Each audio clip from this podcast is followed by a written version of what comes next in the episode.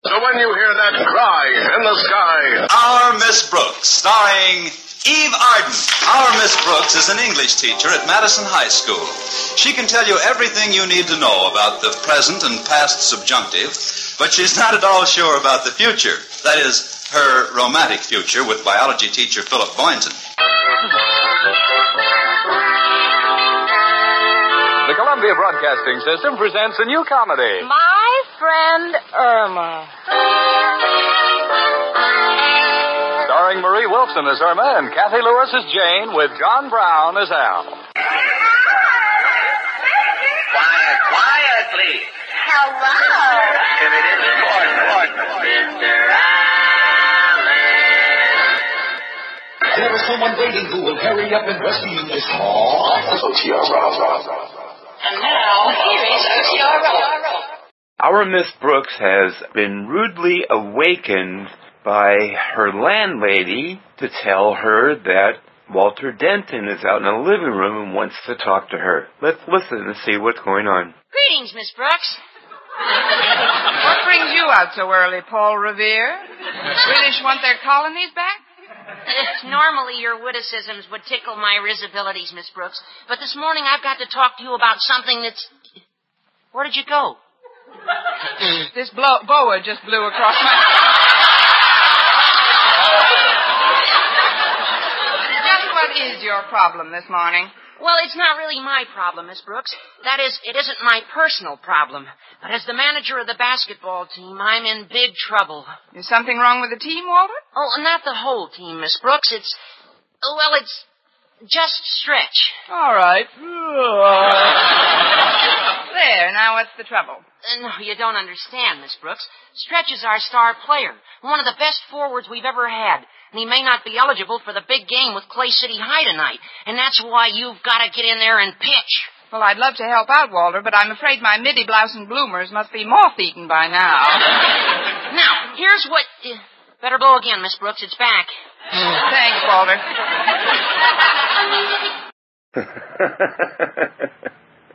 it's nice to know that Eve Arden can blow a line once in a while, and she does with the boa incident in this episode. Welcome to another adventure of Our Miss Brooks. This episode is from February 13th, 1949, and it's the introduction of a character named Stretch Snodgrass who was only intended to be in this one episode, but he grew on the producers and he stayed for the entire duration of our Miss Brooks, including the television show. And so, um, enjoy this episode of our Miss Brooks and the illiterate stressed Snodgrass.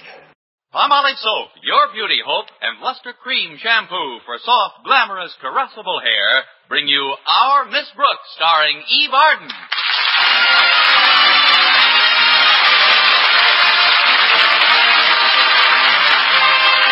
Our Miss Brooks, who teaches English at Madison High School, is as fond of sports as most of us, but somehow basketball was never one of her favorites. It isn't that I don't like basketball. I just hate it. this aversion started when I was refereeing a game in teacher's college, and in the excitement I swallowed the whistle.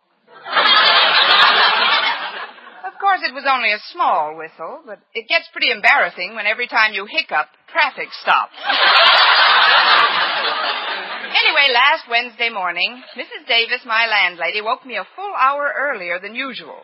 She told me that Walter Denton, the manager of the basketball team, was waiting to see me in the living room. If I could have had one free throw, I'd have thrown him out and gone back to sleep. But Mrs. Davis wouldn't let me. Come on now, Connie. The boy seems very concerned about something. You've got to see him. Oh, all right, Mrs. Davis. Where's my robe? I sent it out to the laundry, Connie. Here, I brought you one of mine to wear. This was part of my trousseau. I took it along on my honeymoon. Oh, we had a wonderful honeymoon. Just you in the bathrobe? No, uh, my husband was along. Heavens, didn't people talk? He does love this robe. It's beautiful material, isn't it? Lovely. What is it exactly, Mrs. Davis? Ostrich feathers over seersucker? No, dear, it's satin. And that big feather boa is worn around the neck. Here, slip it on. There. this boa around your neck. So, how do you like it, Connie? Very tasty. Come on out into the living room, Connie. Walter's anxious to talk to you. All right. But I don't know why he has to drop around in the middle of the night like this. Here we are, Walter. While you're chatting to Miss Brooks, I'll fix us all a bite of breakfast. Oh, thanks, Mrs. Davis. Greetings, Miss Brooks. What brings you out so early, Paul Revere? The British want their colonies back? Normally, your witticisms would tickle my risibilities, Miss Brooks, but this morning I've got to talk to you about something that's. Where did you go? Mm. This blow, boa just blew across my. Just what is your problem this morning? Well, it's not really my problem, Miss Brooks. That is, it isn't my personal problem. But as the manager of the basketball team, I'm in big trouble. Is something wrong with the team, Walter? Oh, not the whole team, Miss Brooks. It's, well, it's just Stretch. All right. there, now what's the trouble? Uh, No, you don't understand, Miss Brooks. Stretch is our star player, one of the best forwards we've ever had. And he may not be eligible for the big game with Clay City High tonight. And that's why you've got to get in there and pitch. Well, I'd love to help out, Walter, but I'm afraid my middy blouse and bloomers must be moth-eaten by now. Now, here's what. uh, Better blow again, Miss Brooks. It's back. Mm. Thanks, Walter. Breakfast, Nook, you two. Everything's ready. Coming, Mrs. Davis. We can continue this later on, Walter. Come on, let's eat. Well, I had breakfast before I left the house. Oh, then would you rather wait in the living room? Oh, no, that was over half hour ago.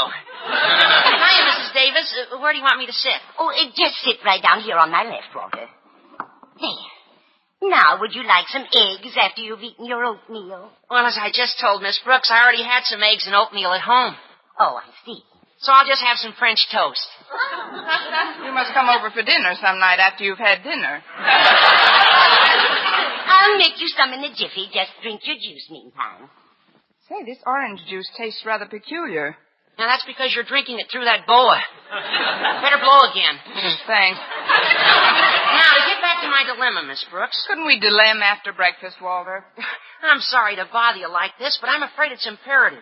You see, Mr. Conklin's made a rule that anybody who fails a subject is ineligible for any sports until he's passed the first test of the new semester in the subject which he failed. And Stretch failed last term. So? So with a, with a teacher Stretch has in English who's giving him the test this term, he doesn't stand a chance of passing. Who has he in English? Old Lady Enright. I mean, Miss Enright. Well, I'm sure Miss Enright's a very capable teacher. Well, here we are. Some nice French toast. I made it from a famous Turkish recipe. A Turkish recipe? Yes, the Turks are famous for their French toast, you know. They are? Of course they are, Walter. You should taste their Chinese kumquats. Can I help you, Walter? I don't want to stuff myself, Mrs. Davis. Uh, those three pieces on the end will be plenty. And now about Miss Enright. You know, I don't think it's fair for her to give Stretch a test. I heard she was jilted by a basketball player years ago. Walter, you shouldn't talk that way about Miss Enright. Just because someone doesn't reciprocate the affection of someone who's fond of them doesn't make the person who's fond of someone a monster. And I got that sentence from an old Turkish recipe. Say, Miss Brooks, speaking of someone not reciprocating someone's affection, have you heard from Mr. Boynton lately? Ouch, get those punches up, Walter. Let's forget about Mr. Boynton for now. Just what is it you want me to do? hmm? Well, I was talking this over with Harriet Conklin, and we decided to get Stretch transferred out of Miss Enright's class. Of course, this means somebody's got to work on Harriet's old man. Look, Walter, Harriet's father happens to be our principal. You will kindly refer to him as Mr. Conklin. Oh, sorry, Miss Brooks. Well, Harriet and I and Stretch are supposed to meet at school this morning, and that's why I'm here so early, to discuss getting Stretch out of Miss Enright's class and into yours. Into mine? But you know how crowded my class is now. Every time I enter my room, it looks like payoff night at a pyramid club. Oh, come on, Miss Brooks. We gotta hurry down to school and meet Harriet. Now, there must be a way to get Stretch into your class so you can give him the test. While I, as manager of the team, sit across the aisle from him and give him moral support. Are you sure that's all you'd give him? Oh, I just want Stretch to feel at home. He's not very good in English, and, well, with me there, maybe he'd get more confidence. Confidence based on the mere proximity to one which in the same subject has always flourished so startlingly. If anybody sits near Stretch, it better be Harriet. She at least speaks English. But she's so honest in tests. I mean, she has the most peculiar way of holding her left hand when she's writing down answers. Now, all you can see is her elbow. Oh, not that I ever tried to copy from her. Oh, no, of course not. It was just a coincidence that after the final exams last term, your neck was so far out of joint you looked like a Balinese dancer. no, Walter, as much as I'd like to help you kids, I can't. And the less I see of Mr. Conklin for a while, the better. But why, Miss Brooks? Because Mr. Conklin holds me responsible for what happened last week, remember? The fire in Mr. Boynton's laboratory, which started when the circuit was overloaded after I plugged in an electric heater that belonged to Mr. Conklin. Yeah, but what is that? And then got- the firemen had to tear down the wall when they thought Mr. Conklin was stuck in the heater vent, which he wasn't because he was locked in the stock room when I slammed the door on it by accident. and whose fault was that? Yours. That's what I like, a nice orderly mind. Come on.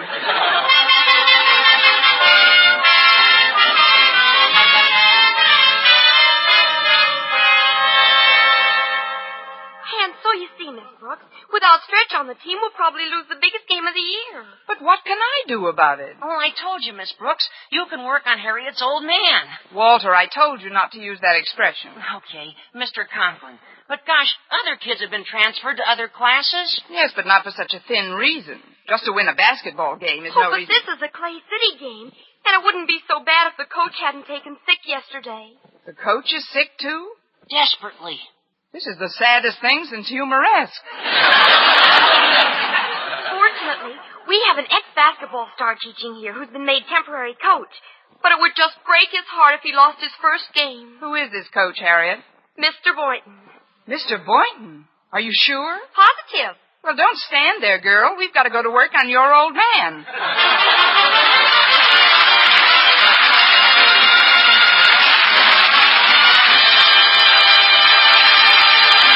Our Miss Brooks, starring Eve Arden, will continue in just a moment, but first, here is Vern Smith.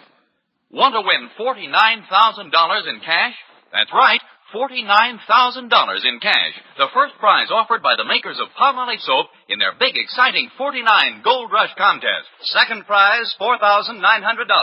And there are 4,949 other cash prizes. What a chance to win! $100,000 in cash prizes, and it's easy to enter. Simply finish this sentence, I like Palmolive soap because, in 25 words or less. That's all. Just 25 words or less to finish the sentence, I like Palmolive soap because. Then mail your entry right away with a Palmolive soap wrapper. Easy, isn't it? And remember, thousands will strike it rich in this big 49 Gold Rush contest. Enter as often as you like. Get entry blanks and complete rules from your dealer, or send your entries on plain paper with your name and address and dealer's name and address, plus one Palmolive wrapper for each entry. Mail to Gold Rush Contest, Box 49, New York 8, New York. You better write that down. Gold Rush Contest, Box 49, New York 8, New York. Get Palmolive soap right away to help win a lovelier complexion and try for your share of the $100,000 in cash prizes.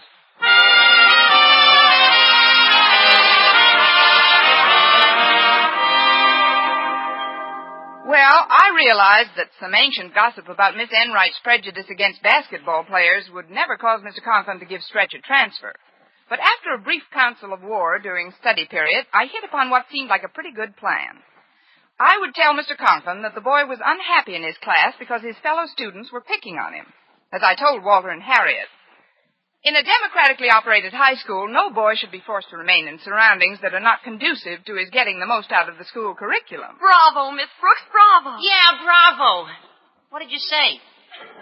Now, when Stretch gets here, we'll have to find out just what annoys him the most in his English class. Oh, that's him now. Come in, Stretch. Hi, Stretch. You know Miss Brooks. Hi. Hi. We haven't too much time, so I'll come right to the point. What bothers you in Miss Enright's class? Bothers me? Yeah, they treat you terrible, don't they? The other kids, I mean. The other kids?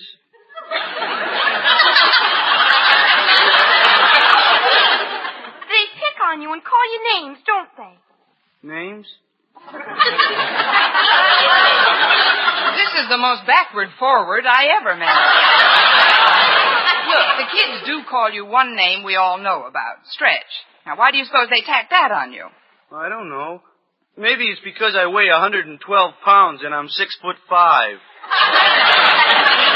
Serves me right for getting over the flu last year.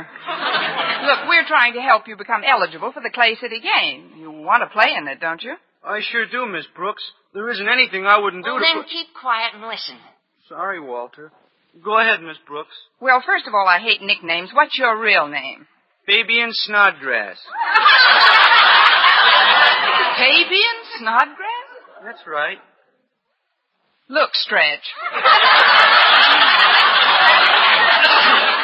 we really want to help you. The kids here feel that if I give you the exam, you'll stand a better chance of passing.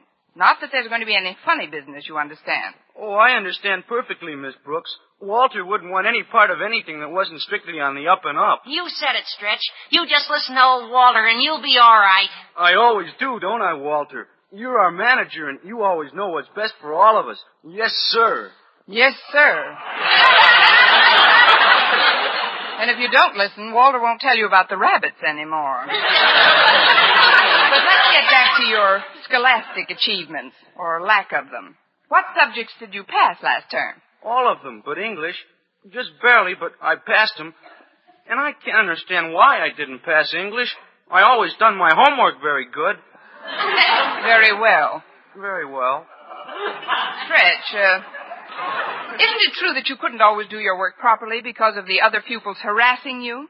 I ain't never worked near as hard at any subject as I done in English, hardly. But uh, it wasn't all your own fault that you failed. There were other students in the class, all kinds of students, doing all kinds of things. Yeah, they were a swell bunch of kids, all right. But you know something, Miss Brooks?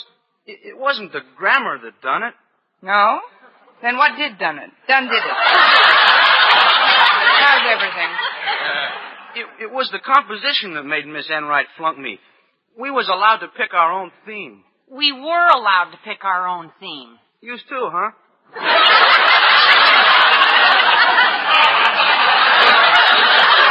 Like I said, we could write about anything we wanted. So I got my idea off on the radio. It's not very bright of me to ask, but uh, what kind of a radio idea did you write about? I wrote in 25 words or less, I hate English because.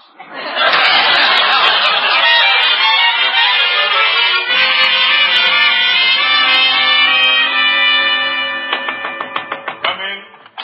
Good morning, Mr. Conklin. Uh, can I speak to you for a moment? If you know how to speak at all, you can. But if it's permission you want, you may. Sorry, Mr. Conklin. I haven't taken English since I was a girl. But I'd, uh, I'd like to request a transfer for one of the students here. He's in Miss Enright's class at the present time. But, Miss Brooks, the new term has already started. You know we can't issue any transfers at this late date. Oh, but this case is extraordinary, Mr. Conklin. A boy's life is being made miserable by his classmates. What boy? Fabian Snodgrass. They call him all sorts of names. Anything worse than Fabian Snodgrass?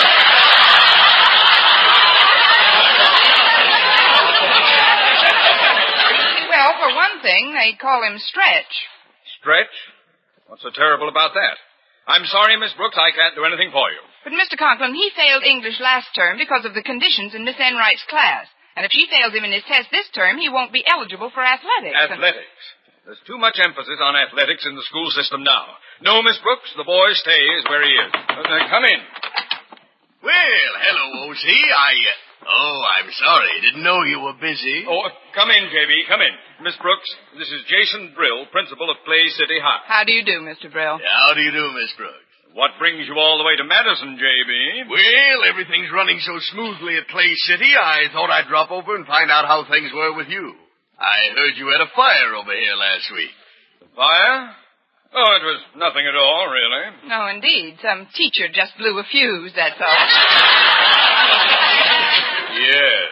You got yourself locked in the storeroom, too, didn't you? Uh, perhaps we'd better go into my inner office, if uh, you'll excuse us, Miss Brooks. But I still want to talk to you, mister I'll Conklin. talk to you later. Just wait here in my outer office. All right, Mr. Conklin, I'll wait right here.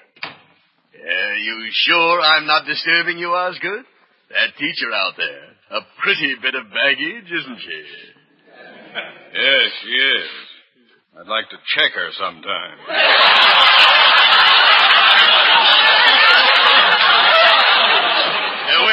good. Uh, we haven't seen each other since the big Clay City Madison High football game. We gave you a good drubbing in that one, 79 to nothing, wasn't it? It was not. It was 78 to nothing. but we had a good excuse for losing that one. Yes, I know. Your team showed up. But that was nothing to what our basketball team is going to do to you tonight. Why, we should win by 40 points. What? Why, we'll wipe up the gym with you. Uh, You We'll care show- to make a little wager on that, Osgood? I'm not a betting man, and you know it. Oh, come on, Osgood. Just to make things interesting, how about a nice new hat to the winner? Well, I do need a new hat. Uh, you're on, J.B. Fine. Well, I'll be running along now. See you at the game tonight, and may the best team from Clay City win. Oh, you haven't a chance. Oh, oh, you're still here, Miss Brooks. Yes, Mr. Conklin. Well, uh, goodbye, Miss Brooks. Goodbye, Mr. Brill. Oh, and Osgood, Yes? if you want to, you can check her with me sometime.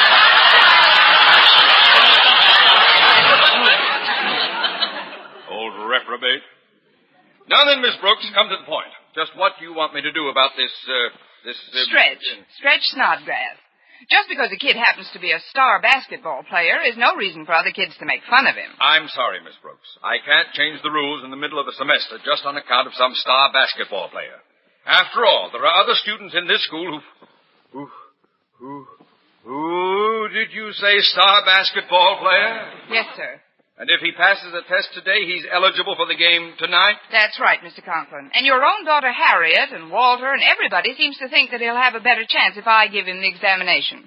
Miss Brooks, in a democratically operated high school, no boy should be forced to remain in surroundings that are not conducive to his getting the most out of the school curriculum. I'll have him transferred at once. Uh, there's just one thing I insist on. Yes, Mr. Conklin? The test must be absolutely impartial. At Madison, we have just one standard procedure, one examination. With liberty and justice for all.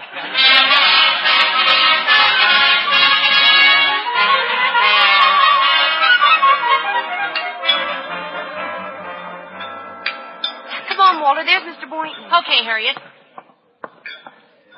Pardon us, Mr. Boynton, but the cafeteria's pretty packed today. Oh, yes, I know. Why don't you sit at this table with me? Now, that's what I call taking the bait. I mean, thanks, Mr. Boynton. Uh, we wanted to talk to you before Miss Brooks came up. You see, Stretch is taking his English test in Miss Brooks' free period right after lunch. Oh, but I thought Stretch was in Miss Enright's class. He was, but Daddy transferred him because he doesn't want the boy to be unhappy. Now it's up to us, especially you as basketball coach, to see that Miss Brooks is in a very good mood when she gives him the test. Maybe she'll even let us be there. But uh, what can I do? Oh, just be nice. You know, even if she doesn't order salad, spread a little oil around. Always courteous to Miss Brooks. Well, then be more than courteous. Be, uh, be civil. Well, what my attitude toward Miss Brooks has to do with... She's coming over now. Be terribly nice. Remember, this is the biggest game you'll ever coach. Hello, Mr. Boynton. Well, how do you do, Miss Brooks? How are you, Harriet? Walter? Oh, we're fine, Miss Brooks. Oh, won't you join us? Oh, sit right here by Mr. Boynton. I'll move the chairs closer together. There. Thank you. Now then, what looks good today? You do, Miss Brooks. You look simply lovely. Well, that's high praise coming from you, Walter. It should have come from you, Mr. Boynton. Uh, Miss Brooks, if you'll just tell me what you want, I'll go get your tray filled up. I really haven't given it much thought. Well, neither have I. That's one nice thing about having a perfect figure. You can eat anything. Oh, I don't think my figure's so perfect.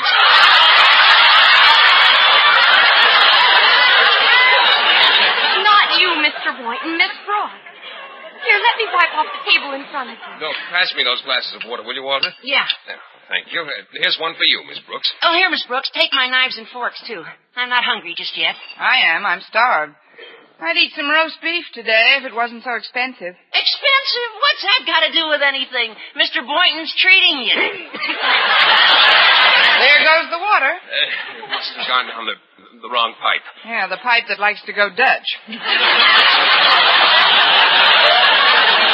uh, I appreciate this attention, but there's something I think you all ought to know. What's that? I'm giving Stretch his eligibility test in private. In private? That's right, and if you'll meet me after school, I'll refund all courtesies extended to me during this lunch period. Thank you.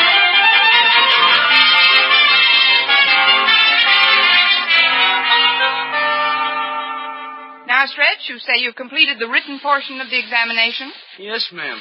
To the best of my ability. I was afraid of that. Well, put the papers to one side and we'll get into the oral test. Oh, excuse me, Miss Brooks. What do you want, Walter? I forgot my rubbers. Oh, don't pay any attention to me, though. Just keep going. Hi, Stretch. Never mind that. Sorry. You're on your own, kid. Now just look around over here. Well, keep away from Stretch.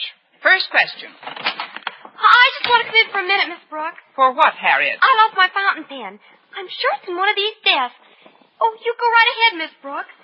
Hi, Stretch. Hi, Harriet. Why don't you look over here by me? Cut that out. Where do you think you are? Well, she's pretty. Good thing that wasn't one of the test questions. Look, Stretch, you're fond of radio shows. Now just make believe you're on a quiz program. I beg your pardon, Miss Brooks, but I think I left a book in here. This test should have been given in the Rose Bowl. Well, sit right down, Mr. Boynton. Stretch is about to get the oral test. Oh, well, I'll be very quiet, Miss Brooks. So will Stretch, I'm afraid. but here goes. Question one. Name three plays by William Shakespeare. William, who? Shakespeare. He was a tall, thin fellow with a little goatee. Oh, him. Three plays, huh? Mm-hmm. Um, Uh, maybe I shouldn't look for my rubbers now. Uh, maybe it's just much ado about nothing. Walter! much ado about nothing? He said it, Miss Brooks. That's one answer right. Go ahead, Stretch. Think of another one. Another one? Um, Don't make any mistakes now. This could easily become a comedy of errors. comedy of errors? Good for you, Stretch. Now, now, just one more. Why, Mr. Boynton, I'm surprised at you giving a pupil hints in a private test. But, Miss Brooks, I didn't say anything. I'm just rooting for the boy. Oh, well, I guess this is something of a tempest in a teapot. I, I think I got the third one, Miss Brooks. What is it? Teapot.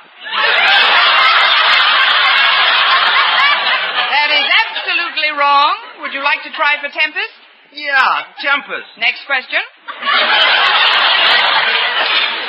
what plays did Shakespeare write between the two entitled Pericles, Prince of Tyre, and Coriolanus? Where did everybody go? Would, would you repeat the question, please? Certainly. What plays did Shakespeare write between the two entitled Pericles, Prince of Tyre, and Coriolanus? Um, uh, Well, don't stand there. Think, boy, think!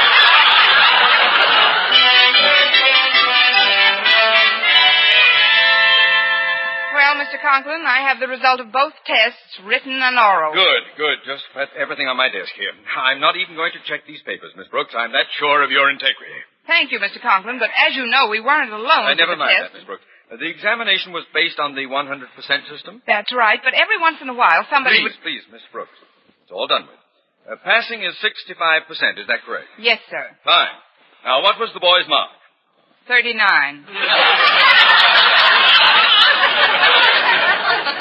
Miss Brooks, I would like you to jot down my latest ruling on eligibility for athletic activities. Proceed, Mr. Conklin. No student who has previously failed a subject will be eligible for any athletic team if he fails the first two tests in any term. Mr. Conklin, may I say that I have never seen such touching concern for the hopes and ambitions of Madison students. Well, thank you, Miss Brooks. I remember when I was a boy. Oh, struggling and one more hard- thing, Mr. Conklin. Uh, yes? When you get your new hat, wear it in good health.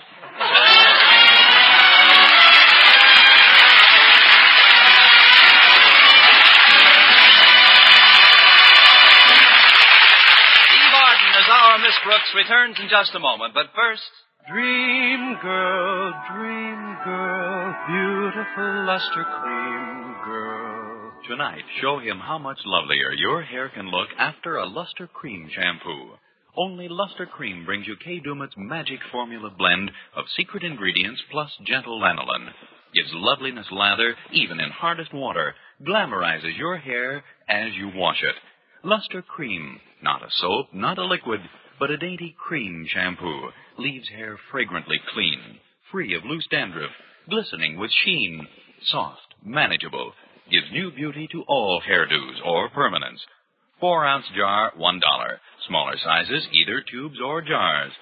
Tonight, try Luster Cream Shampoo and be a Dream girl, dream girl, beautiful luster cream girl. You owe your crowning glory to a luster cream shampoo. And now, once again, here is our Miss Brooks. Well, we gave the Clay City team a pretty thorough drubbing. And right after the game, I congratulated Mr. Boynton. Honestly, Mr. Boynton, I thought you did a superb job of coaching. Thanks, Miss Brooks, but the kids deserve most of the credit. They played a great game. Yes, they did. You know something, Mr. Boynton? I haven't been so excited at a basketball game since I swallowed a whistle in Teachers College. Well, Miss Brooks, uh, that's pretty serious. What did you do about it? Nothing, but I intend to see a doctor about it one of these days.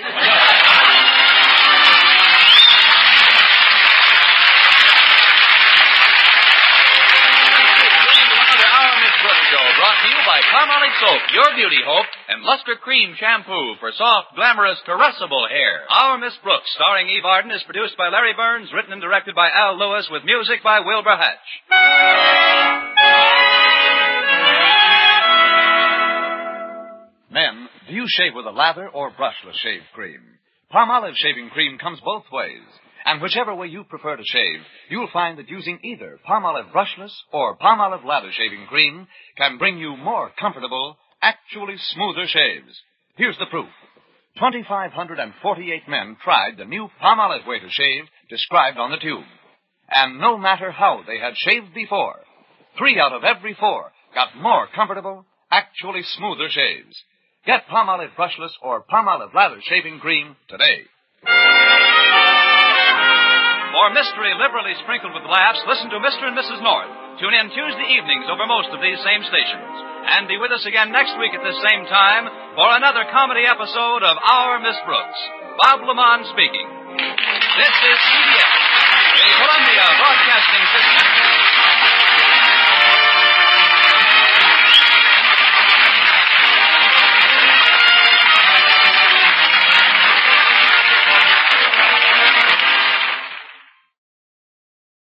You know, in about a month from now, Uncle Sam will throw his annual Forget Me Not party.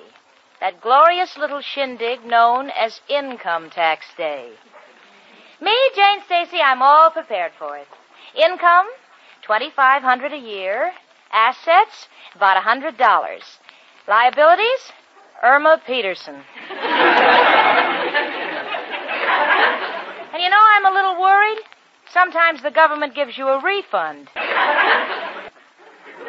What if they send me another Irma Peterson?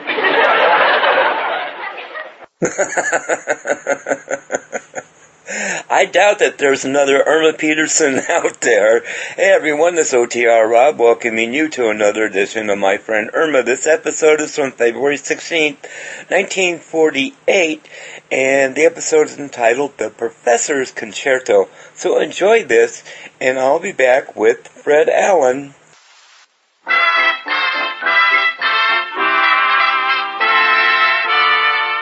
Lever Brothers Company, makers of Swan, the soap with the exclusive super creamed blend, presents Our friend Swan. With my friend Irma.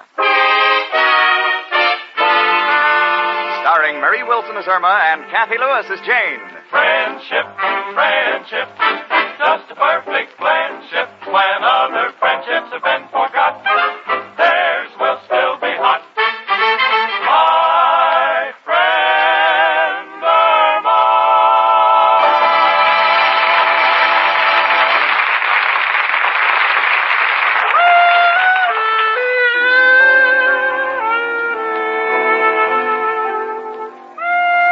You know, in about a month from now, Uncle Sam will throw his annual Forget Me Not party.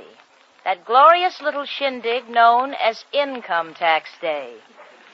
Me, Jane Stacy, I'm all prepared for it. Income, twenty-five hundred a year. Assets, about a hundred dollars. Liabilities, Irma Peterson. And you know, I'm a little worried. Sometimes the government gives you a refund. What if they send me another Irma Peterson? Now, Uh, please, don't get the wrong impression because I love Irma. But there are times when she. Well, for instance, the other night I came home and found Irma in the middle of the floor with her head on the bathroom scale. So I said, For goodness sakes, honey, what are you doing? And Irma said, I'm just trying to find out if I have a balanced mind. No, when she says those things, I no longer pull my hair. You see, I've come to know Irma a little better, and beneath it all, she's a sweet, honest kid who's determined to make something of herself. Otherwise, now why would she be at the piano as she is? Practicing lesson number two, which our dear friend and neighbor, Professor Kropotkin, has given her. C, C, E, F, G, A, B, C. You know, that was pretty good, honey. Yes, but that's C, D, E, F, G, A, B, C. What about it? It's such a hard way to pronounce the death gap. Sweetie, that's not a word. They're just notes. Now, come on, back to your practicing, Irma. All right. Do, re, mi, al. Irma, what are you doing? It's supposed to be fa. I know, but I always like Al next to me.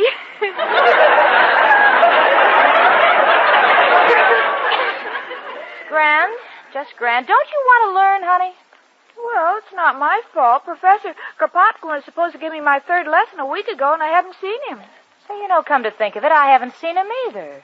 Gee, I hope he's not sick. Gee, my playing isn't that bad. Oh, I didn't mean it that way, honey. Come in. Hello, girls. Oh, it's you, Mrs. O'Reilly. Girls, I'm worried sick. The professor's been in his room all week and he won't even answer the door. Oh, my goodness, what do you think it could mean? Oh, I don't know. I'm afraid the poor old man might be very sick. And then again, the deadbeat may have skipped without paying the rent. Well, maybe he killed himself. Oh, Irma, please. Well, it could happen. A lot of people kill themselves, and you don't hear from them for weeks. Oh. Irma, his socks are hanging down there on the line. Oh. So what? You know what they say. You can't take it with you. Well, I don't know what it's all about, but whatever it is, Mrs. O'Reilly, you have yourself to blame for it. The way you've kept nagging that sweet old man for the rent. I nag him? Well, that's ridiculous. I remember Christmas Eve we were singing Silent Night and I didn't mention it once during the entire song. I'm surprised that you say such a thing, Janie. Oh, I didn't mean to hurt your feelings, Mrs. O'Reilly. Well, if you want to know, I'm the one who's been hurt. The way he goes around telling everyone I'm an old bat-faced cow. Well, why don't you sue him? He says he can prove it.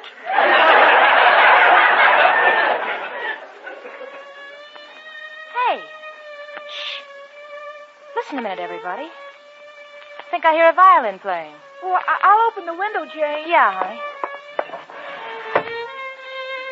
Why, sure. It is a violin. It's coming from the professor's room. Oh, it's beautiful. I think I'll accompany him on the piano. No, you won't. Just just sit quiet and listen. Well, he stopped. Oh, thank goodness the professor's okay. Well, how do you know? Well, honey, when a person is dying, you never hear them playing such beautiful music. Oh, that's not true. When my grandfather died, he fell against the Victrola and started the most wonderful concert you ever heard. Come in. It's only me, Professor Kropotkin. Hello, Professor. girls, girls, girls. What is it, Professor? Girls, I just. Tell me, Mrs. O'Reilly, since when were you a girl? Oh, now, Professor, please. We've been so worried about you. Where have you been keeping yourself? Oh, girls, today is the happiest day of my life. Today I have finished my great masterpiece, my beautiful concerto. Ah. Oh, so that's what kept you locked up in your room. Sure, to write great music, a man must suffer. And nowhere in the world can a man suffer like in that room of mine. Oh, Professor, that's wonderful. I'm positively thrilled. It's really too exciting for words. Well, Oh, Professor, I, I don't mean to be stupid, but what's a concerto? Irma, my little pigeon, a concerto is a piece of a man's life set to music. The agony of his soul, the torment of his youth, the anguish of his struggles, and the torture of his misery. Can you dance to it?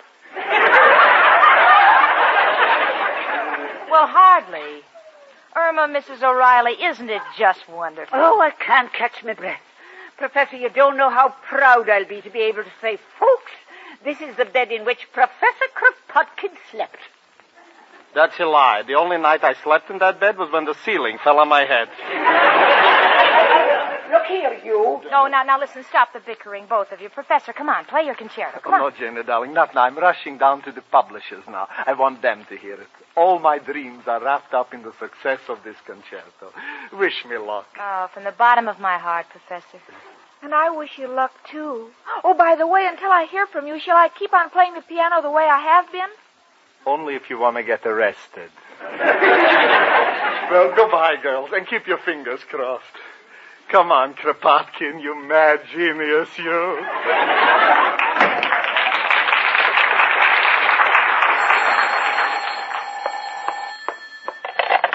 Hello? Who? Oh, Al. Yeah, she's here. What's delayed you? Oh, you had two teeth pulled? Why are you so upset? Only one of them was bad? Well, Al, I don't understand. Oh, they pulled the one with the gold to pay for the other one. Oh, yeah, I see. Yeah, a- all right. Yeah, well, I'll tell Irma you'll be right over, Al. Bye. Well, girls, I think I'll go up to the professor's room and give it that feminine touch. Who knows, now that he's coming into the money, he might be looking around for a girl to share it with. Goodbye.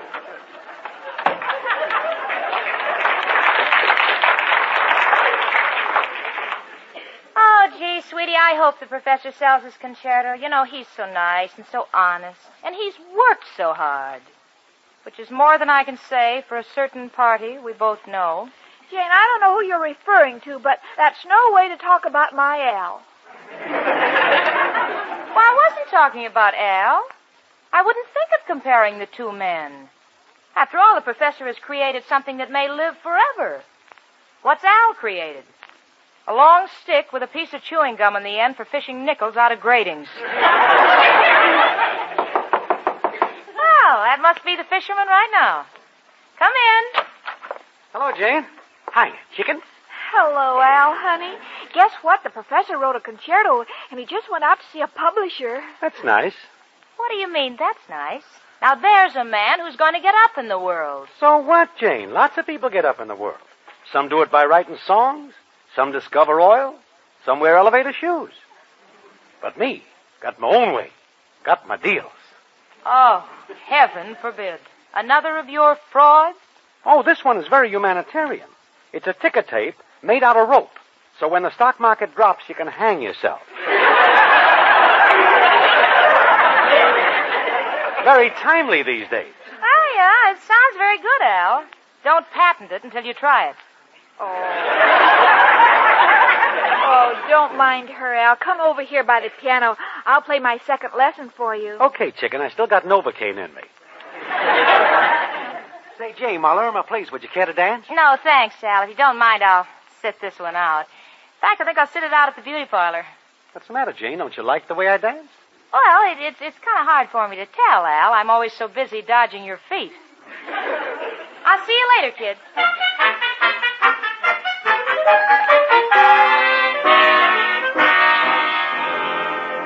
Come in. Oh, hiya, Professor. What are you so dejected about? Al, I'm a tired old man. I went to every publisher in New York and they wouldn't even see me because I haven't got a name. Well, that's silly. You've got a name. Why don't you show him your driver's license? Hold Don't be miserable, Professor. How can I be happy? No musician will ever play my concerto. I'll play it. That's what I said. No musician will ever play my concerto. Oh, I'm so heartbroken. All those nights and days wasted. Oh, we're sorry, Professor. Honest, we are. I know you are, Emma, darling. Here, you can have my concerto.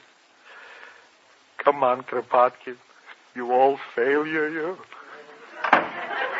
Poor guy. You know, chicken, sometimes these geniuses don't know how to handle themselves. Got an idea.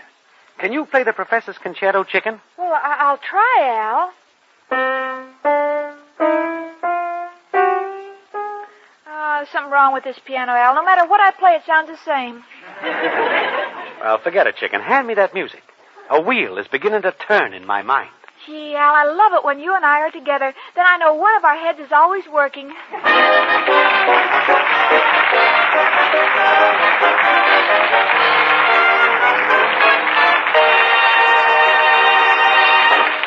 Say, lady, when you go out, do you sometimes wish you could be slipping on a soft, fabulously expensive mink coat?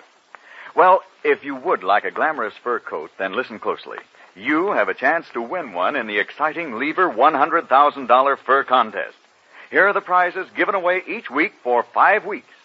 One $3,000 mink coat, three $1,000 fur coats, five smart fur jackets worth $500, as well as 320 other prizes of valuable furs and cash. Hello?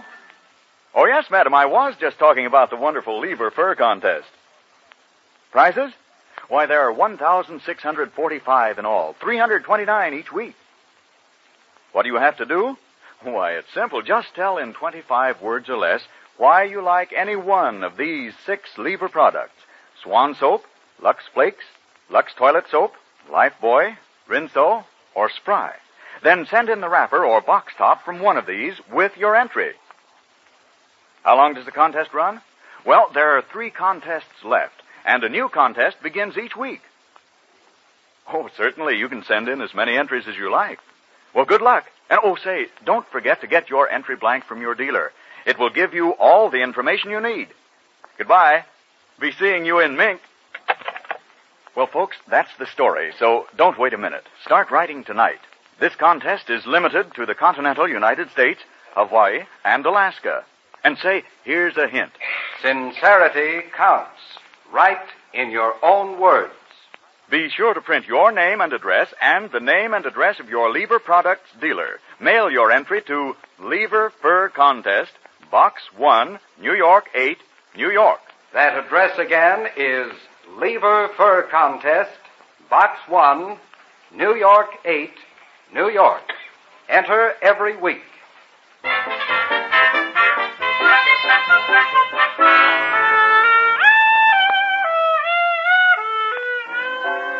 Well, I've heard the news about Professor Kropotkin's failure, and I'm just heartsick. I don't know where he is. I can't locate Alan Irmer.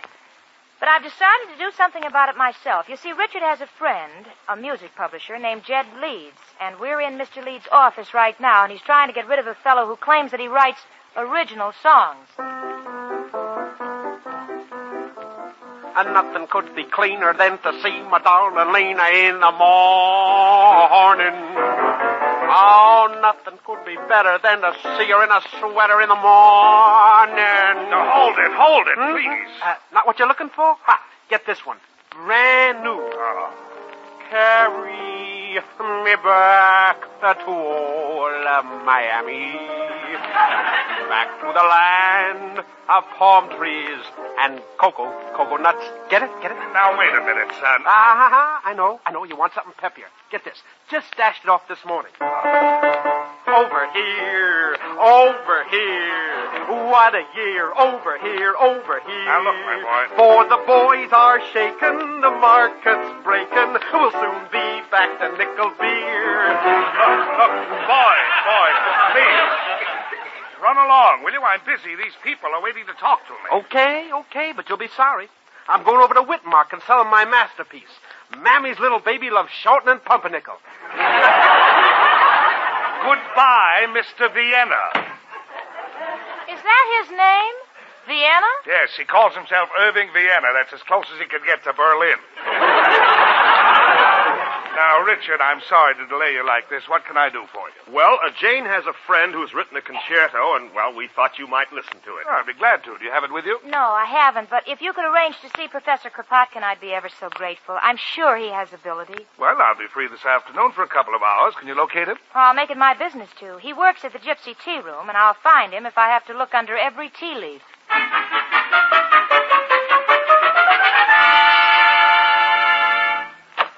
Jane? Oh, Jane. She's not here, Al. Oh, Oh. All the better, chicken. Got a lot of work to do. What do you mean, Al? Chicken just figured out why this concerto of the professor's is no good. Why it'll never sell. Why, Al? Because it ain't got no words. It's got to have lyrics. Oh, but Al, do you think it's right for us to mess with the professor's concerto? Chicken, he's got to have help. If we don't mess with it, who will? Uh, I guess you're right, Al. But where will we get the words? Right out of our heads. Oh, I guess that's as good a place as any. Why, sure, Chicken. Now, now the first thing we got to remember is that songs, like moving pictures, go in cycles. They all copy each other. See? Now, for instance, this week it's Ingrid Bergman in Arch of Triumph. Next week it'll probably be Betty Davis in Ditch of Despair. now, what's the number one song today? Um, golden earrings. Got our title: Silver Bracelets. Gee, that's pretty, Al, and it's not too expensive. Yeah. Hand me the concerto, chicken. Here, play these first few notes. Yeah, yeah, all right, forget it. I, I know the rhythm. Now, now let's see. Da da dee da da, silver bracelets. Oh, silver bracelets in the moonlight make me once again a youth. For I see the moon above you. Uh, Sparkling down upon your tooth. no, chicken spoils the beauty of the scene. Here, let me try again. Want to get something southern? Uh, mint juleps? No, got it. Silver bracelets in the moonlight, where the Mississippi flows. For I see the moon above you. Uh, Sparkling down upon your nose? no, no, chicken. Forget about where it's sparkling. Now we got to finish this song in a hurry. Got to get to a publisher and save the day for the professor. All right, Al. We'll take a different approach. Let's see now. Silver bracelets beneath the sky bring me back a lullaby. Banjos are strumming, people are humming. Sipping tea with lemon? No, Oh, no, chicken. Need, need a good rhyme. Let's see. Strumming, humming. Only one man who can help us. Who, Al? Who else but. Hello, Joe? Al, got a problem. Am writing a song. Want something to rhyme with banjos are strumming, people are humming. Huh? Cheese it, the cops are coming? no, no, Joe, I'll get something. Hey, Joe, by the way, do you know a good publisher? Uh huh. Uh huh. Uh huh. Mm hmm. Duplicate Dan, the forger, is a music publisher now?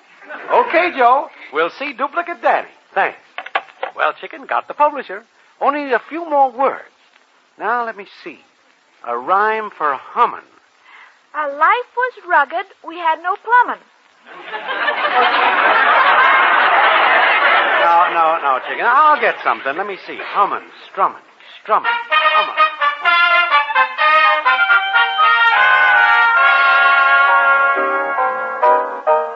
Professor, Mr. Leeds will see us in a minute. Now, don't be nervous. Nervous? Who is nervous? I'm perfectly calm. Who's doing all that typing? That's your teeth chattering.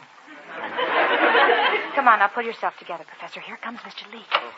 Ah, I see you found him, Miss Stacy. Nice knowing you, Professor. Do you have your music with you? No, sir, I came right from work. The music is with two friends, Al and Irma Peterson, but I'm sure it's perfectly safe. Well, how can you play it? Do you know it by heart? Oh, yes. If I can get my heart down out of my throat so I can get my violin under my chin. Let me hear it. All right. My concerto. My life's work.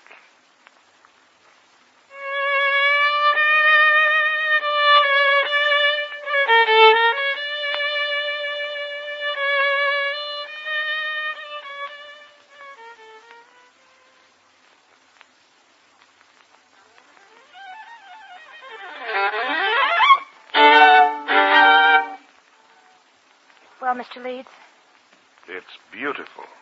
You're a great composer, Kropotkin. Do you realize what you're saying, Mr. Leeds? Do you realize that you're saying, I'll be a man again? I'll be able to hold my head up, look my landlady in the eye, and move out of a room that even the mice have boycotted? Oh, now, now, don't break down, Professor. We're all just as happy as you are. Of course, I can't commit myself until Mr. Eccles, my associate, hears the recording we made while you were playing. You made a record. Kropotkin's on a record. Mr. Leeds, I hope you'll let the professor know just as soon as possible. Well, if Eccles likes it as much as I do, we'll publish it.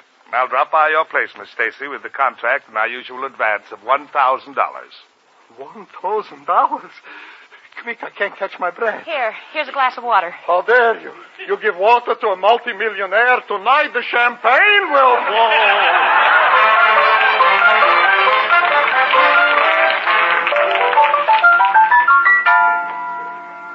Well, Danny, now that you heard Silver Bracelets, what do you say? Now, let me see. Lyrics by Al, with an assist by Irma Peterson. Music by Professor Kropotkin. Well, Al, we generally don't buy from new writers. But since you're a friend of Joe's, we'll make an exception. I'll give you $100 for all rights. You know, buy it outright. Boy, a hundred dollars. Oh, gee, Jane'll never forget us for what we've done for the professor. Just sign that paper while I look the lyrics over again. Silver bracelets on a ballerina in the Easter parade deep in the heart of Texas. Four hits in one song. We got to click somewhere. Yeah, well, well, you can ju- use just what you want. Uh, Here's the contract all signed, Danny. Okay, and here's your check. Oh, if you want to hear the number, listen in tonight at 7. We'll have it introduced by six misses and a hit. Swell, Daddy. Come on, chicken. Let's go home and reap the rich rewards of the joy we have brought.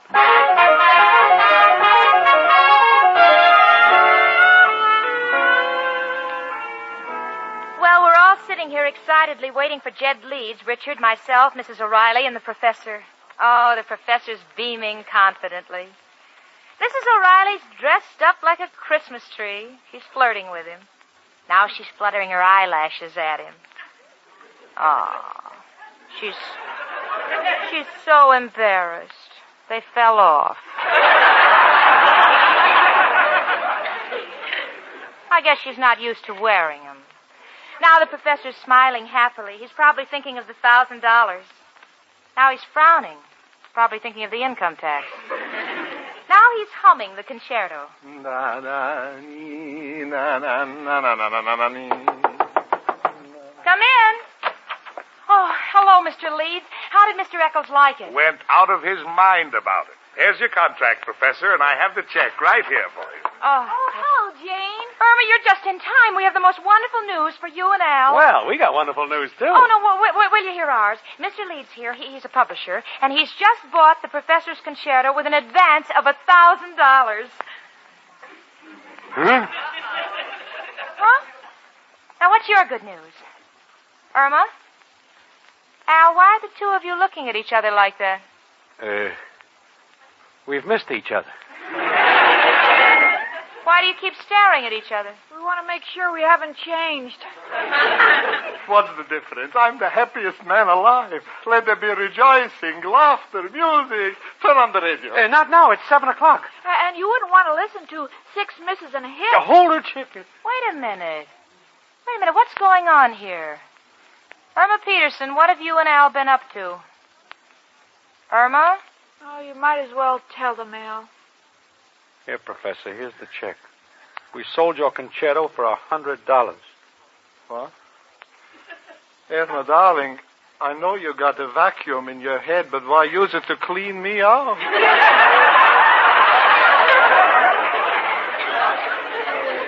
We're, we're sorry, Professor. We, we just wanted to help. Well, I guess there's nothing more for me to say. Goodbye. Excuse me. Hello? Oh, yeah, just just a minute, Mr. Leeds. Just a minute, please. Huh? It's for you. Oh, uh, thank you. Yes? Oh, Eccles. What? What? You don't say. Well, we found out just in time. What is it? Your friend Kropotkin is a plagiarist. Our chief arranger says that this concerto was stolen from an old Hungarian air, note for note. Stolen? How can you say this? Why, why that theme? Da da da na na na na na na na na na. That's mine. That's all mine. I'm very sorry, but our man never makes a mistake. Good day. Here's the hundred dollar check, Professor. A Ah, check? How can you talk of money when my artistic integrity has been questioned? Life means nothing to me now. Goodbye. Oh, Irma, I'm worried. He may do something desperate. Come on, let's go up to his room. Yes, let's hurry. Professor. Professor? Please go away, girl. My heart is broken. I'm lying down. No, we're coming in. Oh, don't cry, Professor. But they, they called me a plagiarist, a thief. Well, don't let it get the best of you. Al doesn't. But I know it's original. Oh, sure it is, Professor, but these things happen, honest. Gee, you have a hundred dollars, and, and you'll feel better after you have a good night's sleep. How can I sleep, Janie? They called me a plagiarist. Well, m- maybe I can sing you a lullaby. Oh, would you, Irma? Yes, do. Do you have any special favorite one? Yes, Irma. One my mother used to sing to me in the old country. Well, how did it go? Da da dee, da da da da da da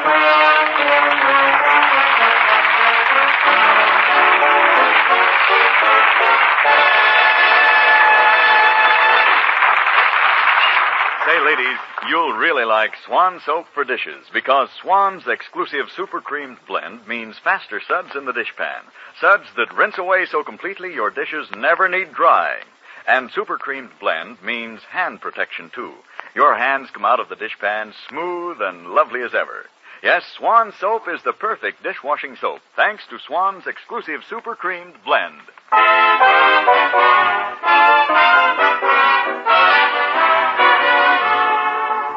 My Friend Irma, presented by Swan, another fine product of Lever Brothers Company, was produced and directed by Cy Howard. Tonight's script was written by Cy Howard and Park Levy. Say, men, how would you like a job that offered you regular pay increases, a chance to reach the top, all living expenses paid, free medical and dental care, early retirement, expert training, travel and adventure?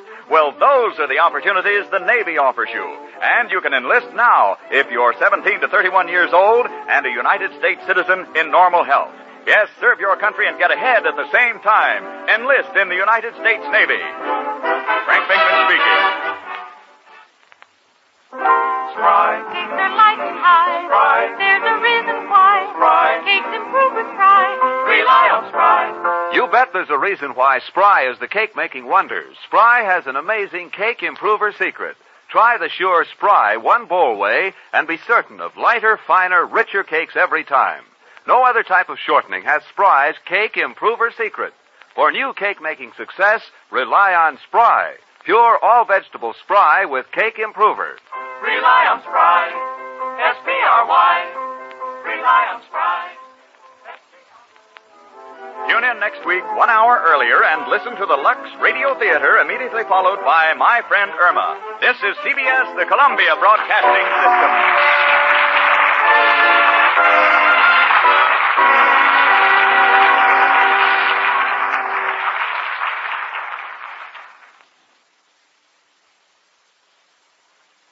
Hey everyone, OTR Rob here with another episode of The Fred Allen Show. This Fred Allen Show is from February 13th, 1949, and Doc Rockwell is the guest on the show. Doc Rockwell was an old friend of Fred Allen. They toured vaudeville together, and uh, Doc Rockwell really was a doctor, and when he ended up quitting vaudeville, he went in back into school and got his law degree and became a lawyer. So not only was he a doctor, but he was a lawyer up in Maine.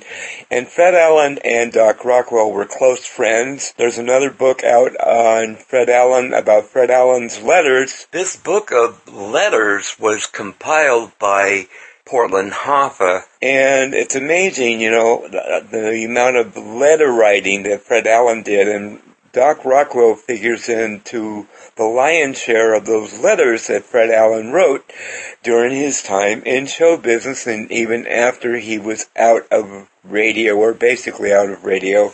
He and Doc Rock- Rockwell were good friends and when Fred passed away in 1956, Doc Rockwell gave the eulogy for Fred Allen. He was that much of a close friend to Fred Allen. So enjoy this Fred Allen show from February 13th, 1949. I'll see you all back here next week.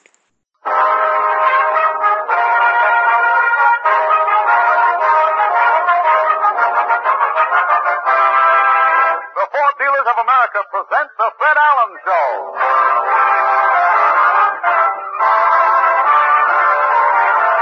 The Fred Allen Show with Fred guest Dr. Rockwell, Kelson Harper, Minerva Pius, Peter Donald, Parker Fenley, the DeMarco sisters, and Al Goodman and his orchestra.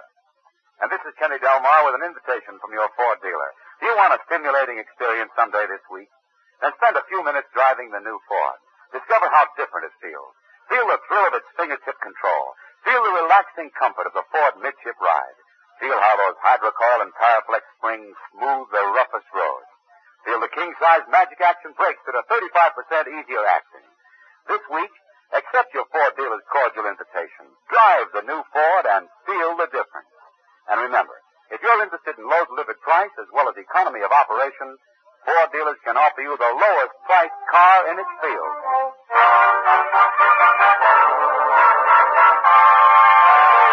Say, it must be Sunday night. Here comes Fred Allen driving up in his new Ford to keep his weekly date at the corner of Main Street.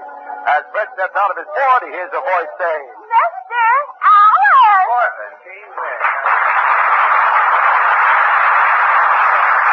Hey, I'm, uh, I'm a little late again, Portland. Has time been hanging heavily on your hands? No, I've been reading this book. It's called Verses. Oh, verses. That's Ogden Nash's new book of poems, isn't it? And it's wonderful. The poems have crazy titles. Oh, really? What are some of the titles? Will you have your tedium, rare, or medium? Oh, that's a poem. Who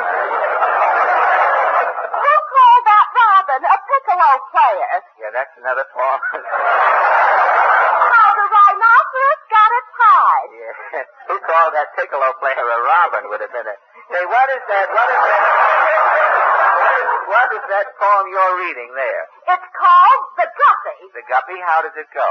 Whales have calves, cats have kittens, bears have cubs, bats have kittens, swans have cygnets, seals have puppies, but guppies just have little guppies. I wish Ogden Nash was writing on the program here. Well, Portland, remind me to get that book on the way home. Portland, what's new? Well, I read that three radio stations in New York canceled the Hooper survey. Well, good. Good on you. Yes, yeah, you know, it's not going to be long before there will be more people not paying any attention to the Hooper survey than Hooper says there are people not listening to this program. Won't take long. Won't be long now. That and television will do it. How do they make those surveys? Well, nobody really knows. Those guys, those survey guys, you know, they can look in a cemetery, multiply it by an undertaker, and tell you how many people used to live in Hackensack. Oh, you're always picking on surveys. I only wish, uh, I only wish that Mr. Hooper owned a delicatessen. I would go in and untie all of the strings on the ends of his liverwort. Are you getting excited? Yes, I'm getting excited, and I think I'll get a paper. Well, let's take a walk down Main Street. Oh, All right, let's go.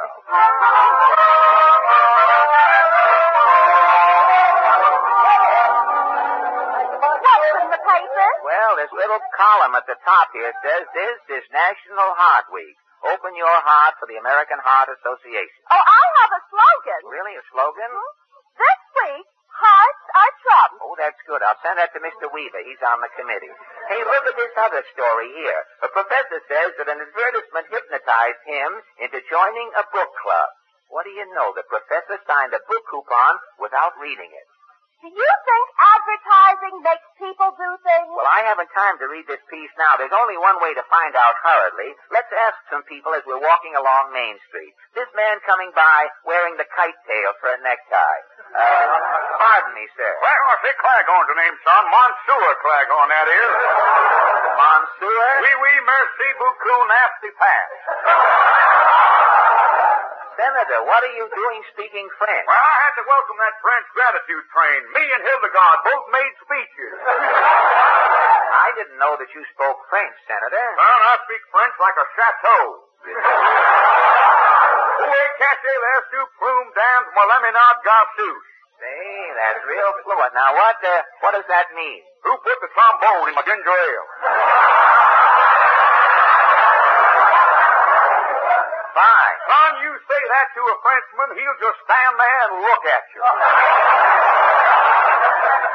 Well, Senator, about our question, does advertising influence people? Do you, You gotta advertise, son. A squeaky wheel gets all the grease. But, Son, you gotta let people know you're in business. well, how do you mean? When a hen lays an egg, the rooster crows his head off. That's right. When a peacock lays an egg, the peacock gets up off the nest and quietly sneaks away. I see. That's why everybody eats hen's eggs, and peacock eggs are a dime a dozen. Well, you, uh, do you think advertising lives up to its promises? It sure does, son, and I can prove it.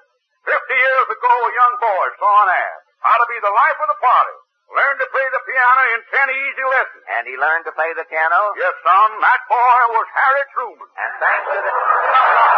Thanks to that ad? Today, Harry's the life of the party, the Democratic Party, that is.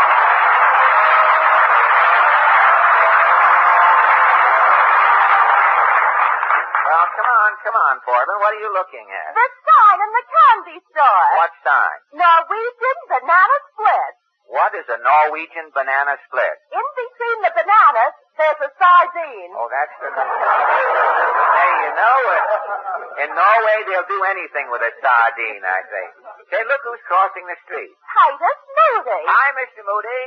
Hold him up. hey, is your, uh, your arm in a sling? I got the hand caught in the milking machine. Oh. your hand in the milking machine? The fingers is 18 inches long. doesn't, uh, doesn't it, bo- doesn't it bother you? Only when I scratch myself. Oh, your, your fingers are so long? I scratch past the place that itches. Well, Titus, uh, do you think advertising influences people? Why, some advertising can get you into a heap of trouble. You, uh, you had an experience? Yes. Back in 29, I see an ad in the Breeders' Gazette. What, uh, what was the ad? It said, join the Book of the Day Club. The Book of the Day Club? if you join the club, you get a book every day. Yes. And absolutely free, you get the complete works of Pussyfoot Johnson. You, uh, you joined the club? I signed with the salesman 20 years ago. Yes? So far, I've paid him $2,000. yeah? For 20 years, every day a book's been coming. yeah, yeah. The whole house, the whole house and the backyard is full of books. Yeah? now, wait a minute. Wait a minute. You pay $2,000, your house and your backyard are filled with books?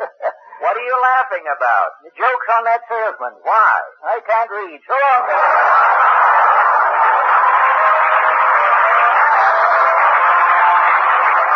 well, let's, uh, let's get along, Boylan. Look at this card in the hardware store window. What card? It says, Bear Grease, 50 cents a can. Well, what's so funny about bear grease? Who would want to grease a bear? Who knows? I've heard of a man being well oiled. It might be done by the same people. Look who just turned the corner. Oh, Mrs. Nussbaum. Say, you're wearing your evening gown. I'm seeing a play. Oh, really? What, uh, what play? Diamond Jill. Diamond.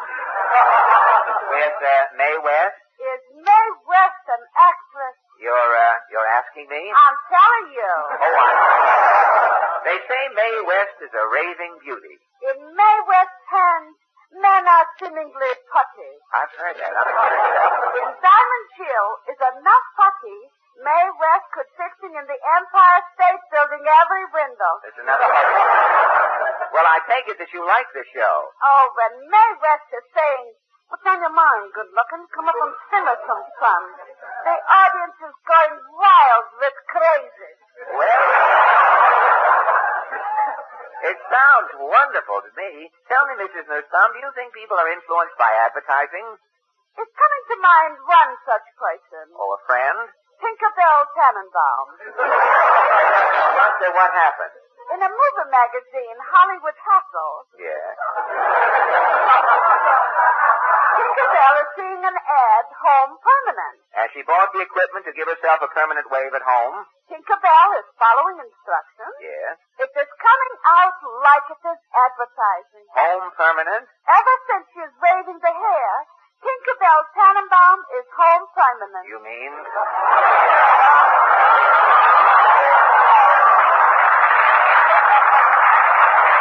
Tinkerbell is bald-headed.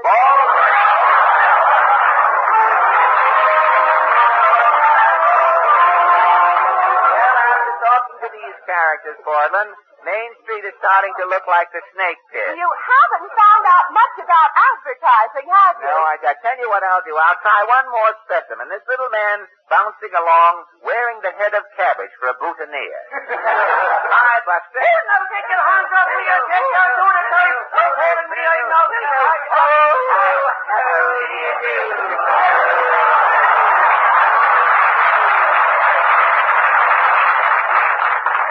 Ajax Cassidy.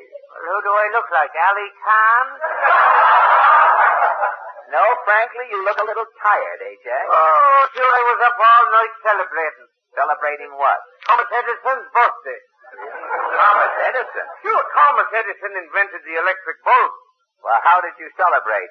How else? I got lit up.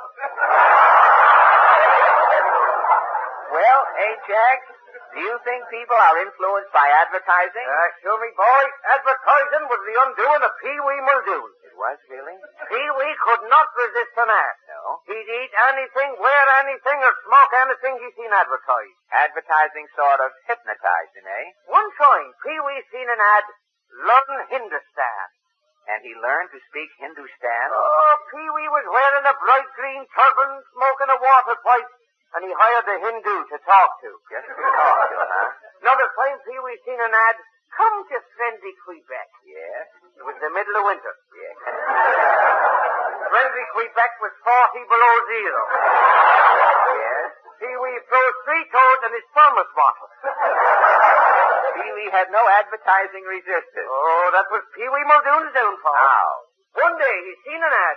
Complete funeral, fifty dollars, flowers included. And Pee Wee Muldoon dropped dead.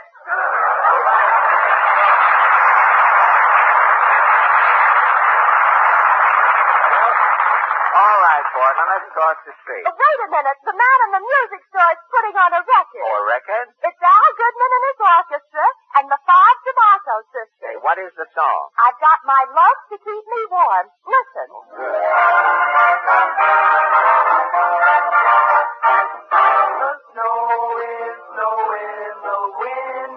But I can weather the storm.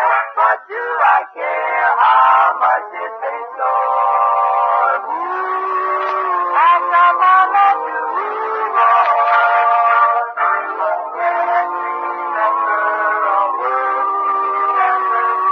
I think of What do I care if I think of I've got my love to keep me warm. Off with my overcoat, off with my gloves. I need no overcoat, I'm burned with love.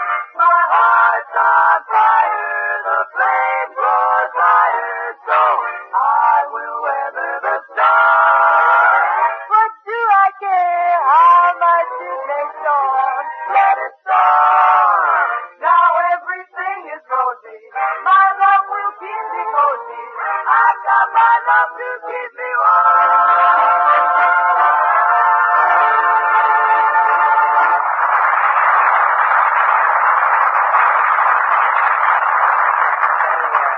Wait, wait here just a minute, Portland. Kenny Delmar is coming across the street. Hi, Kenny. Say, what's new? What's new? Haven't you heard? The new Ford has just received the Fashion Academy Gold Medal Award as America's Fashion Car of the Year. The Fashion Academy Gold Medal Award, you For the say? past 20 years, the Fashion Academy has been selecting America's best dressed women. Oh, you mean the new Ford is America's best dressed car? Well, maybe I'd better read you part of the letter announcing the award. Oh. The Fashion Academy says, this choice was made on the basis of excellence in design and style appeal for women. Mindful of the new trends in fashion and the important part women play in choosing their family car, the 1949 Ford embodies all the essential qualities of good taste, modern design, and subtle harmony in line and color. It is indeed a compliment to the style-conscious woman who will recognize and appreciate the flattering background it provides for her best-dressed appearance. Hey, that's great, Kenny. You know, I think I'll stop in the Ford dealer now and congratulate. Oh, you won't find him in now, Fred. He's out shopping with his wife. Oh, his wife is helping him get some new clothes? No, he's helping her get some new clothes. Since the new Ford was picked as the fashion car of the year, she won't buy a thing without consulting him first. So long, Fred. So long, Kenny. See you around. Hey, Boardman, it's such a nice night. How about taking a walk uptown? Well, Oh, Oh, I have to exchange this book for Mama. What's wrong with the book? There's a hole in the cover. Oh. Mama says it looks like a wormhole. A wormhole? What's the name of the book? The Big Fisherman. Oh. His fate must have gotten away, I guess, and got out through the cover. Well, I'll see you later, Portland. Good night. Good night. Well, I guess I say this man coming out of that lunch wagon looks just like Jack Eigen. I Oh, Fred, Doctor Rockwell. I thought I saw. Doc, I, I, uh, I thought you were up in Maine practicing law. Well, I had to give up my law practice temporarily, Fred. Really? What uh, what happened? Well, you know how it is in Maine in the winter. Wild animals roaming the streets? Yes, there's a bear hibernating in my office.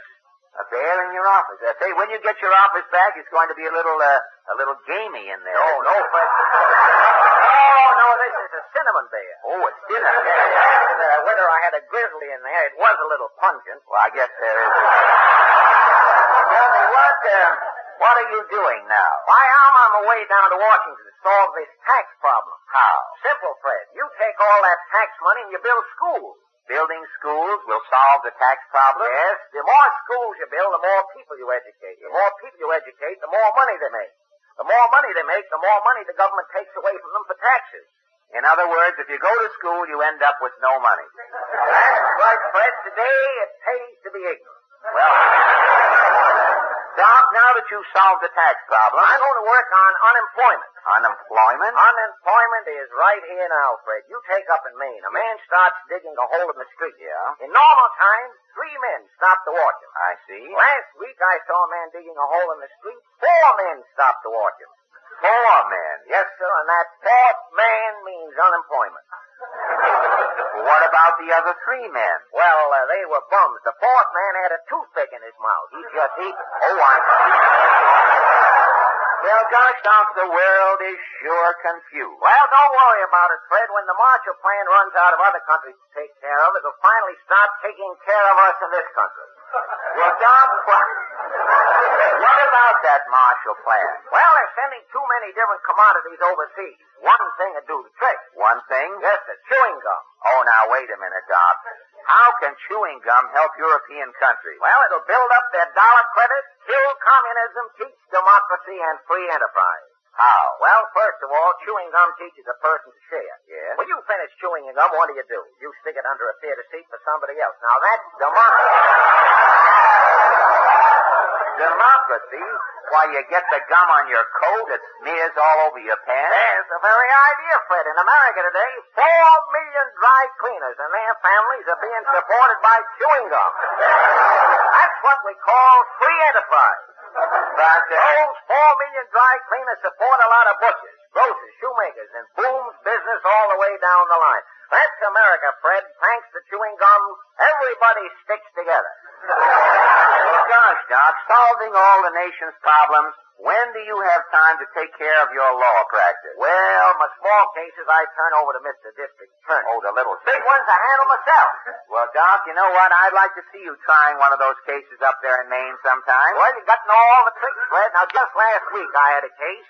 As I walked into the courtroom. Rise, Rooms. His Honor the Judge. Hi, hi, Rooms.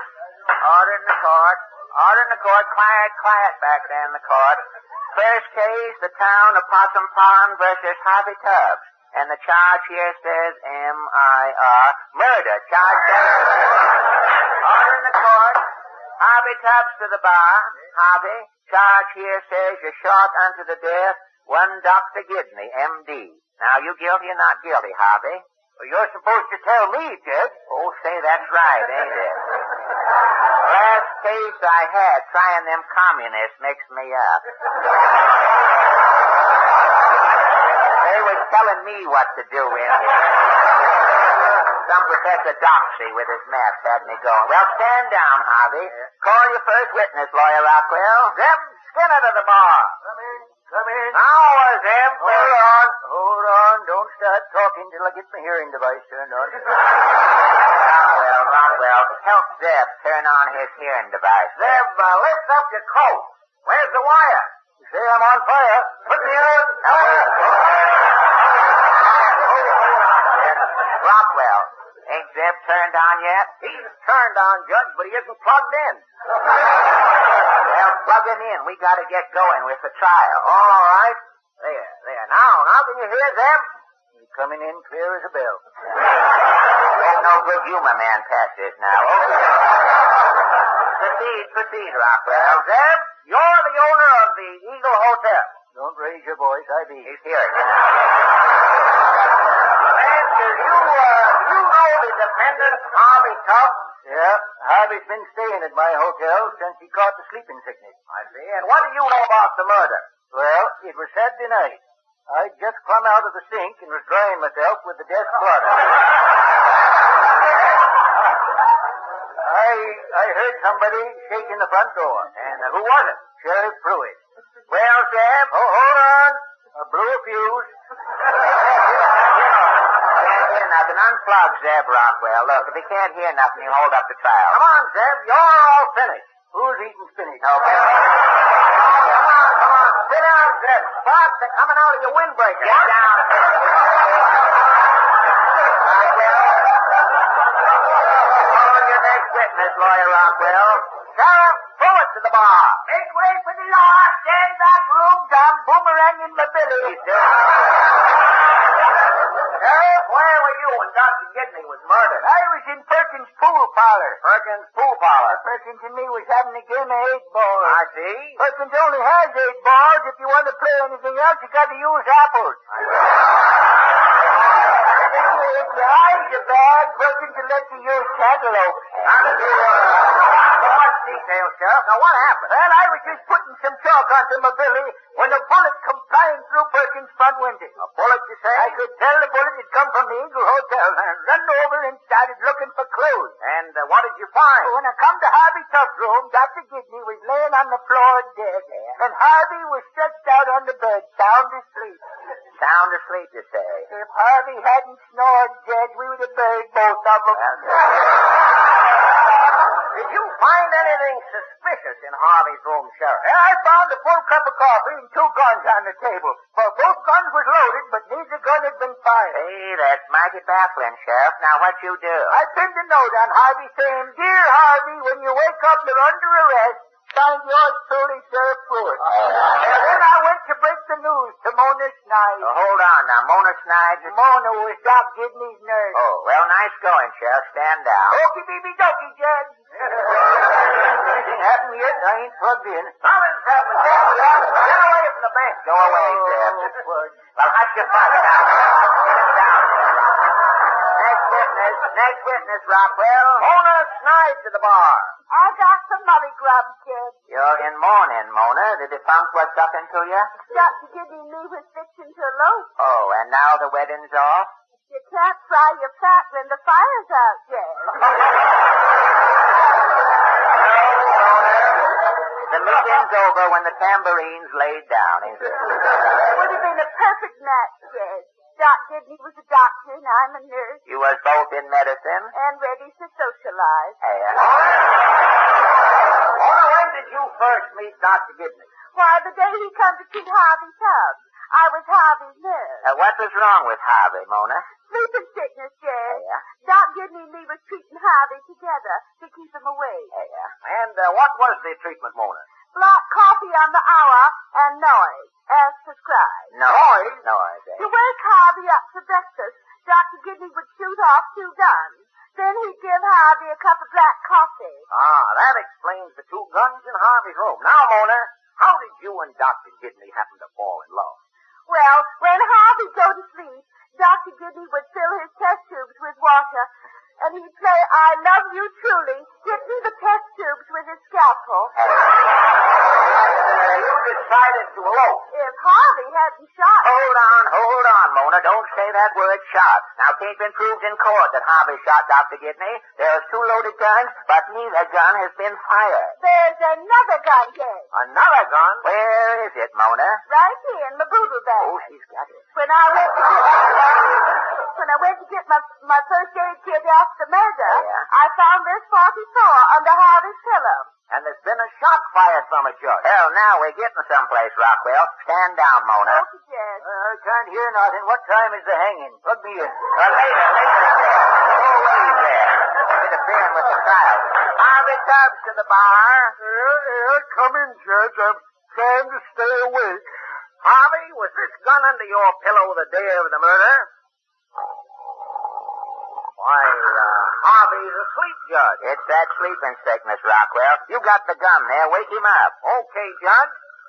Okay, Dr. Gidney, I'm awake. Where's my black coffee? Harvey, Mona Snide says she found this gun under your pillow. Oh, well, I reckon she did, Judge, but that gun ain't mine. Now, whose gun is it? Uh, Lawyer Rockwell. Lawyer Rockwell?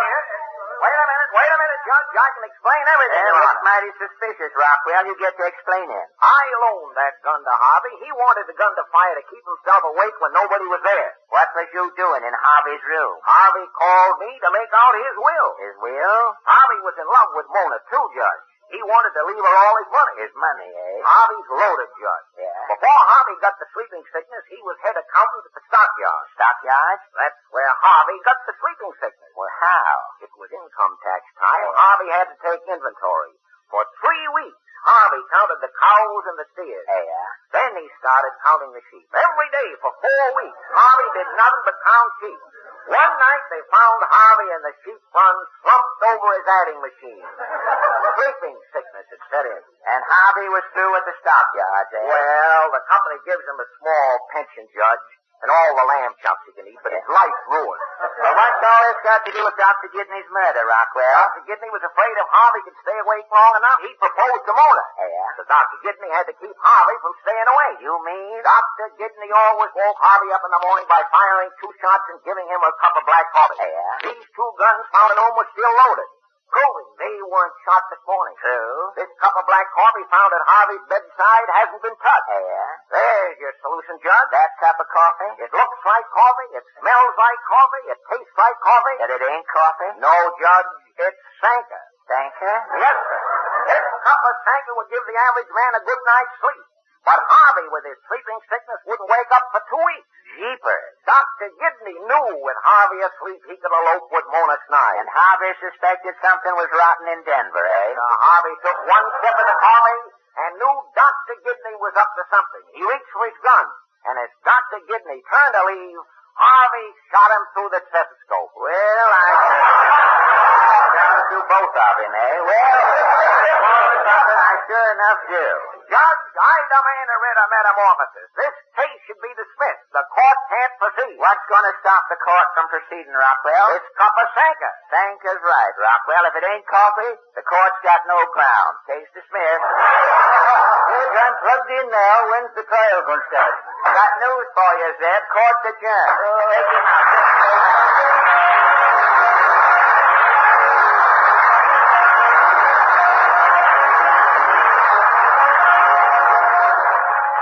Before we put out the lights in the showroom, here's something every truck operator should know. When you invest in a new Ford truck, you get a truck that's bonus built, built extra strong to last longer. That's true of all the 139 models in the new Ford line, a line that includes the biggest trucks Ford has ever built. Get all the facts from your Ford dealer tomorrow. Next week our guest will be Miss Gracie Field. Thank you and good night. Good night.